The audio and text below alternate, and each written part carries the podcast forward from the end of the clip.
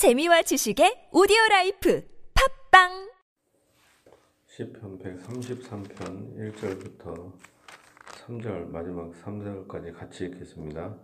보라 형제가 연합하여 동거함이 어찌 그리 선하고 아름다운고 머리에 있는 보배로운 기름이 수염 곧 아론의 수염에 흘러서 그의 옷깃까지 내림 같고 헐몬의 이슬이 시온의 산들에 내린 같도다.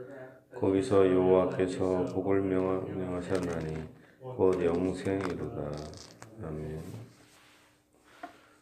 예, 보라 형제가 연합하여 동거함이 어찌 그리 선하고 아름다운고 아, 이 시는 다윗이 예, 쓴 시입니다.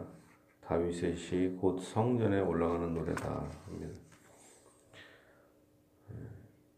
보라 형제가 연합하여 동거함이 어찌 그리 선하고 아름다운고 어, 이것은 단순히 그냥 어, 뭐 형제들끼리 뭐 같은 가족이 동거한다 이런 개념이 안, 뭐 그런 것도 있지만 그거보다 에, 사울 왕과 다윗 왕이 서로 이제 분열이 돼 있었잖아요. 그리고 사울 왕이 또 죽은 다음에 그 아들과 또한 다윗이 분열되어 있었죠. 이스라엘과 유다로. 근데 이제 이제 다윗이 유다 왕뿐만 아니라 이스라엘 전체의 왕국의 참다운 왕이 된 것입니다. 그러므로 예, 이제 하나의 왕국으로 건설되면서 이제 통합되었습니다. 예배도 통합되고 그리고 나라가 통합되면서 하나님께 예배를 잘 드릴 수가 있습니다. 정치적으로 또한 모든 것에 있어서 하나가 된 것입니다.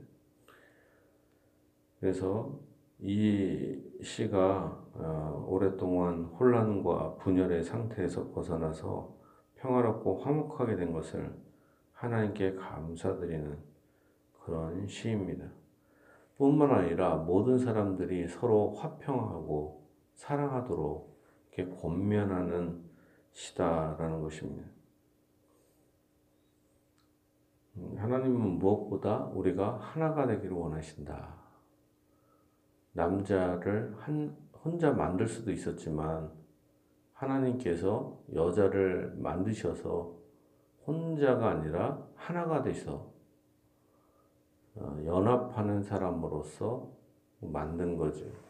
어떻게 하면 이 지구상에 하나님께서 만드신 게 바로 이 가정이죠.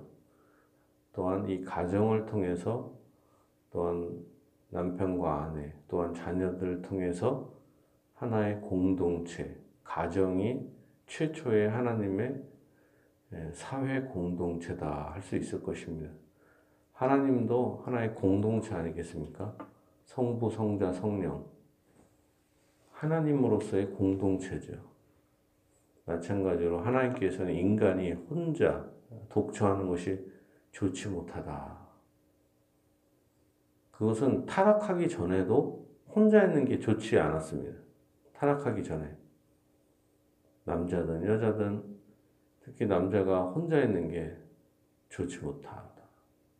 타락하기 전에도 완전한 남, 사람으로서도 좋지 않았는데, 하물며 타락한 이후에는 혼자 있는 것이 얼마나 좋지 않겠어요.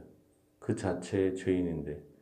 그렇기 때문에, 어, 남, 남편과 아내, 완벽한 상태인데도 불구하고 돕는 배필이 있었어요.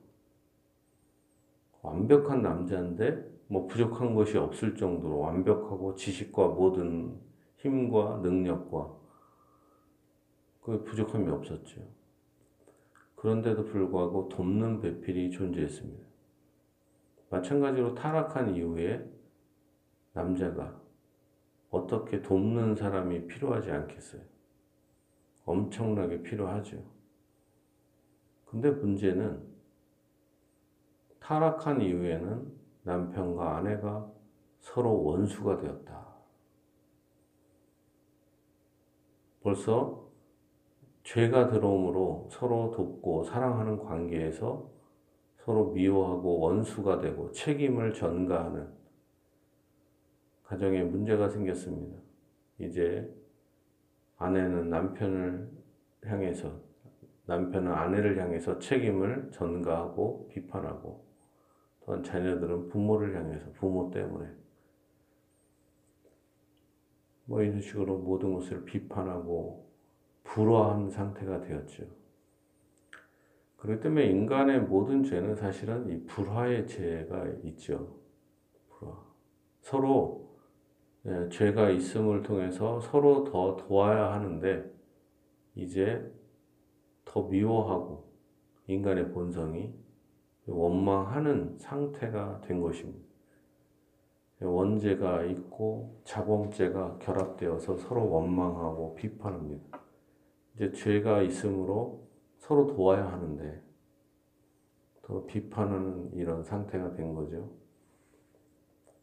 예수 믿은 이후에도 죄사함이 예, 필요하고 죄가 남아 있습니다. 그렇기 때문에 죄가 남아 있는데 서로 남편과 아내, 교회라는 공동체, 사회라는 공동체 안에서 죄가 남아 있습니다. 예수를 믿은 이후에도. 그렇기 때문에 서로 화평하고 서로 용서하는 것이 사회와 가정과 교회에 가장 필요한 게 이 서로 용서하는 것입니다. 인간이 가장 어려운 게 바로 이 용서하는 거고 화목한 게 가장 어려워요. 거의 불가능하다고도 할 수 있습니다. 왜 그러냐면 죄가 남아있기 때문에. 남편과 아내도 서로 사랑할 수가 없어요, 사실은, 인간적으로. 왜? 죄가 있기 때문에. 그런데 예수님의 보혈의 의지에서 서로 사랑해야 하는 것입니다. 사랑할 수가 없죠, 사실은. 용서할 수가 없는데 남편과 아내 용서를 해야 하는 거죠. 그리고 마찬가지로 교회 안에서도 용서를 하기 싫죠, 사실 우리. 용서를 하기 싫죠. 그러나 용서를 해야 하는 것입니다. 우리는 구원을 받았지만 하나님께서는 우리를 공동체로 부르셨다. 그래서 하나가 되기를 원하신다. 사울 왕가와 다윗 왕가 서로 분열돼서 되는 게 아니라 하나가 되기를 원하셨다. 그래서 그리스도의 몸 안에서 우리가 한 몸으로 부르심 받은 것입니다. 남편과 아내가 한 몸이고 교회 안에서 우리가 서로 지체라 그러잖아요. 지체. 몸 안에 붙어 있는 손가락과 발가락 서로 이렇게 붙어 있는 존재가 되는 것입니다. 근데 어느 순간서부터 교회 안에 이 공동체 의식이 사라진 거예요. 그래갖고 다른 사람이 고통을 당해도 못본 채하고 자기만 축복을 받으려고 하죠. 자기만. 그러나 다윗은 자기 혼자 왕되고 자기 가문이 빛나는 거 이거에만 관심 쓴 게 아니라 이 말씀처럼 보라 형제가 연합하여 동거함이 어찌 그리 선하고 아름다운 거, 공동체를 구성하고 하나가 되는 것, 그것을 형제가 연합하여 동거한다. 이렇게 표현하고 있습니다. 교회 안에서, 가정 안에서 서로 형제가 연합하여 동거하는 것. 사실 어렵죠. 그러나 우리가 이제 예수 그리스도의 보혈로 서로 용서를 해야 하는 것입니다. 하기가 싫어도. 그러니까 교회 안에서 가장 본질적인 것이 무엇이냐? 복음 선포가 뭡니까? 하나님의 죄 사함을 전파하는 거 아니겠어요? 죄 사함. 그게 복음이죠. 그 죄 사함 받았으므로 용서를 해야 하는 것입니다. 하나가 되어야 되죠. 힘써. 2절입니다. 머리에 있는 보배로운 기름이 수염, 곧 아론의 수염에 흘러서 그의 옷깃까지 내림 같고 대제사장은 머리에 관유를 붓죠. 관유. 그래서 머리에 기름을 붓습니다. 감남유, 올리브 기름을 붓습니다. 머리에 있는 보배로운 기름이 수염까지 흐릅니다. 수염 곧 아란의 수염에 흘러서 그의 옷깃까지 내림 같고 기름이 흐르는데 살짝 묻히는 정도가 아니라 부은 바된 것처럼 흘러 넘치는 것이죠. 그래서 그의 머리에서부터 수염까지 더 나아가서 옷깃까지 흘러내립니다. 헐몬의 이슬이 시온의 산들에 내림 같도다. 헐몬의 이슬, 우리나라로 하면 백두산입니다. 그 나라의 산, 위대한 산, 가장 북쪽에 있는 산으로서 이 헐몬의 산에서 이슬이 핍니다. 이 나라는 사막이라 이슬이 꼭 필요해요. 사막과 같은 나라라 비가 잘 안 오기 때문에 초목이 자라려면 새벽에 이슬이 필요한 것입니다.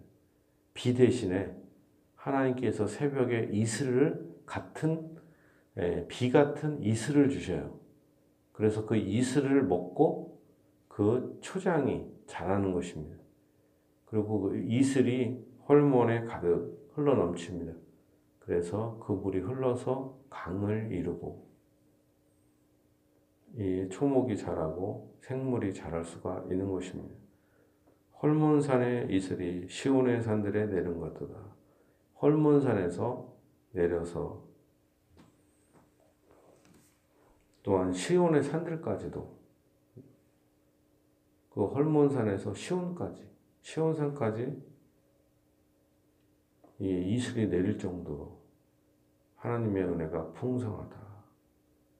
거기서 여호와께서 복을 명령하셨나니 곧 영생이로다. 우리가 이 말씀을 통해서 보면 뭡니까? 이스라엘 민족이 하나가 되었을 때 하나님께서 이 민족을 축복하셨다. 서로 형제가 연합하여 동거하는 것. 서로 교회가 분열되는 것.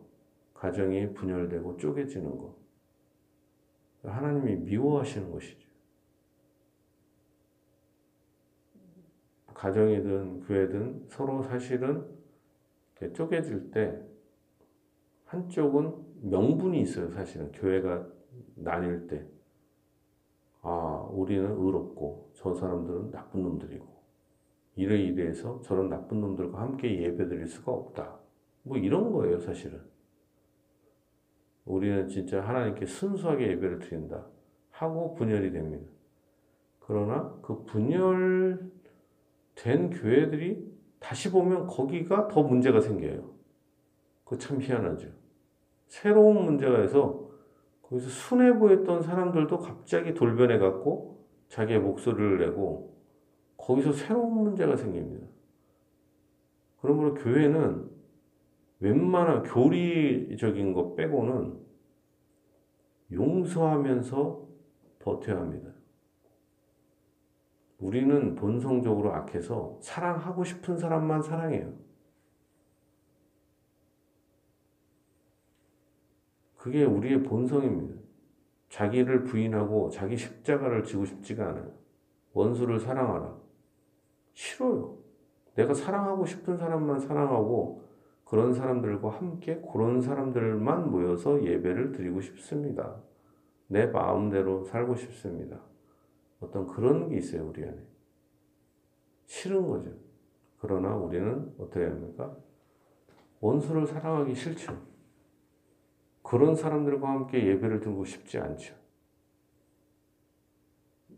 예, 싫으니까 우리가, 우리는 굳이 그렇게 할 필요가 있냐. 그런데 하나님께서는 공동체 안에 복을 주신다. 우리가 하나님의 죄사함의 은혜를 받았습니다. 1만 달란트와 같은 넘치는 은혜를 받았는데 우리가 백대나를 은혜에 빚진 자 형제를 사랑하고 용서하고 덮어야죠. 싫지만. 거기에 하나님의 복을 주십니다. 형제가 연합하여 동거하는 거. 부족한 사람들이 모여 있습니다. 부족했기 때문에 사울 왕을 섬, 섬겼던 거죠. 그 아들을 섬기고 그 삼촌을 섬긴 거죠. 그러나 근본적으로 다윗 왕 안에서 화목하면서 왕국을 이루는 게 하나님 뜻 아니겠습니까? 우리가 그리스도 안에서 한된 한 몸으로서 그리스도의 몸된 교회의 지체로서 우리가 한 몸으로 부르심 받은 것입니다. 여기에 하나님이 복을 주십니다. 교회라는 공동체 안에 하나님께서 복을 주셔서 여기 본인은 가장 큰 축복이 무엇입니까? 여호와께서 복을 명령하셨다.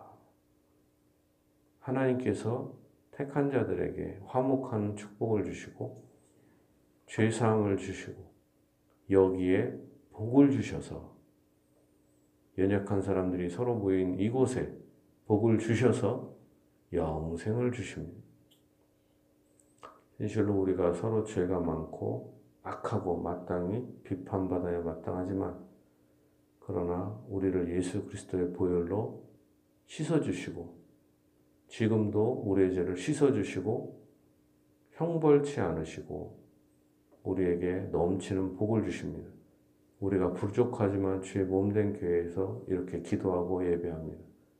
하나님께서 우리 같은 죄인들에게 그리스도의 몸된 교회 안에서 넘치는 복과 은혜와 생명과 의와 모든 것을 더해 주신다는 것입니다. 이 말씀처럼 하나님께서 여러분에게 복과 은혜와 생명과 영생과 은혜와 평강과 의를 넘치게 부어주시기를 예수님의 이름으로 축복합니다.